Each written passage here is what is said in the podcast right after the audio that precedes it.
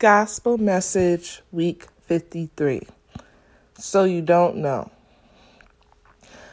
If you are listening to me right now, I want you to take a deep breath in through your nose, slowly out through your mouth. I want you to take another deep breath in through your nose and slowly out through your mouth. Last one, in through your nose and slowly out through your mouth. This year, 2020, has been challenging, frustrating, shocking, difficult, any word or adjective that you want to use to describe this year, I believe it would fit. As this year draws to an end, many of us are looking forward to the new year, or at least to the end of this year. And I find myself somehow in the middle, not really looking forward to the end of the year, not really looking forward to the beginning of the new year, feeling very indifferent. I believe that's because I'm not sure how 2020 will end.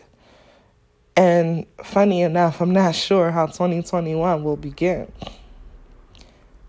I must admit, when I first knew or became aware that I was given this message, I was shocked, surprised, and even a bit confused. I questioned my level of biblical knowledge. I questioned my spiritual maturity. I questioned my state as a woman of God. Should anybody be asking me to do something like this?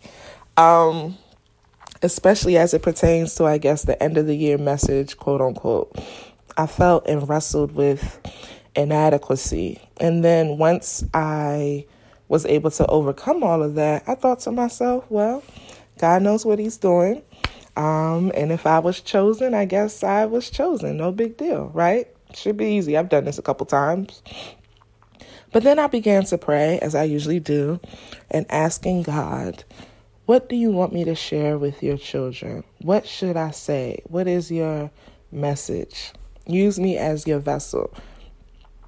And I prayed and I prayed and I prayed and I wrestled. My first instinct was should I encourage them? Y'all know that's my favorite. Be encouraged, be encouraged.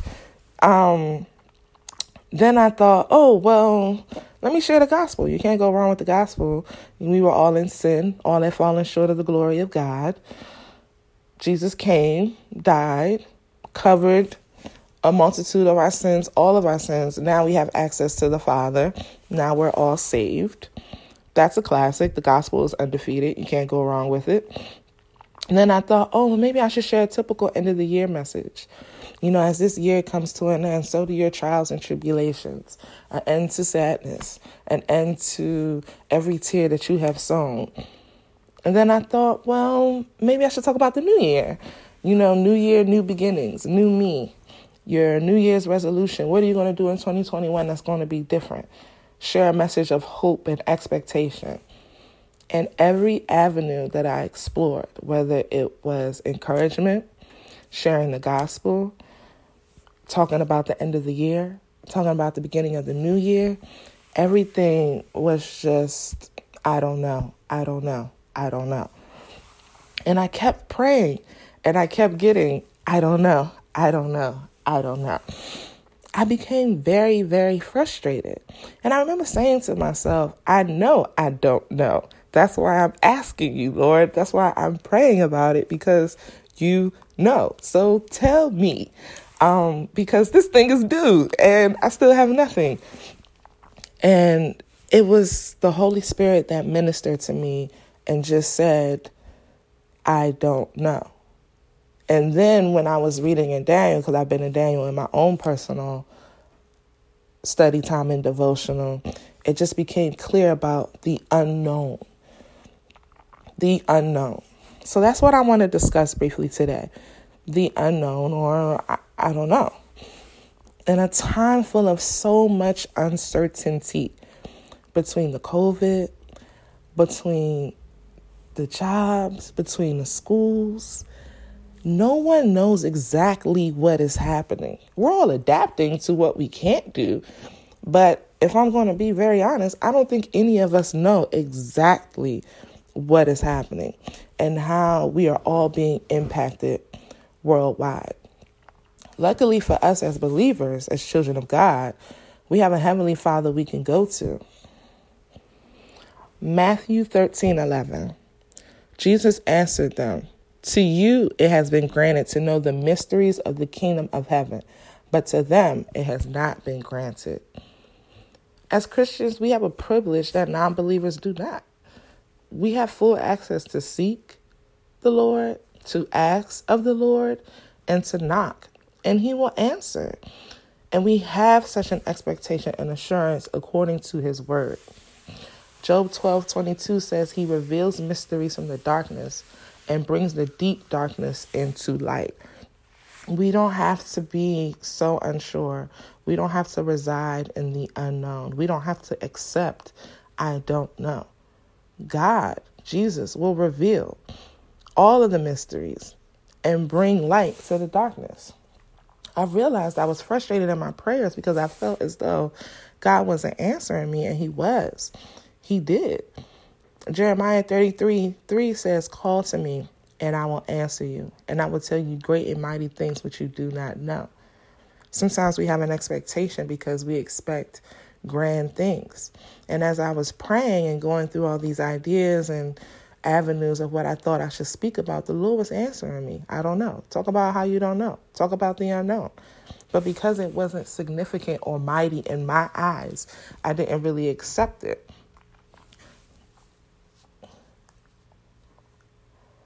To be fully, fully transparent and honest, I am very unsure of what life will look like in 2021.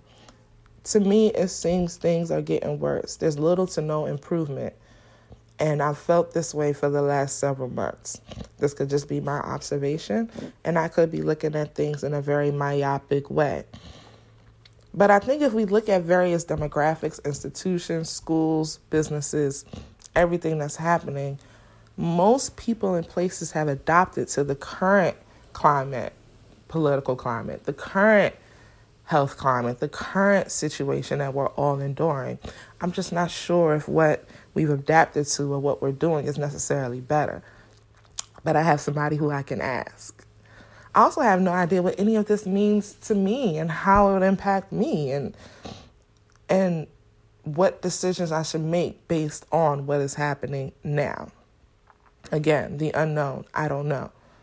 So I want to be very, very clear. I am not discussing a faith issue here. I have full faith in the God that I serve.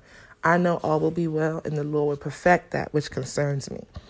What I speak more of guidance, aligning myself with the perfect will of God, knowing what He wants for me, knowing what He wants me to do, and making decisions based on that.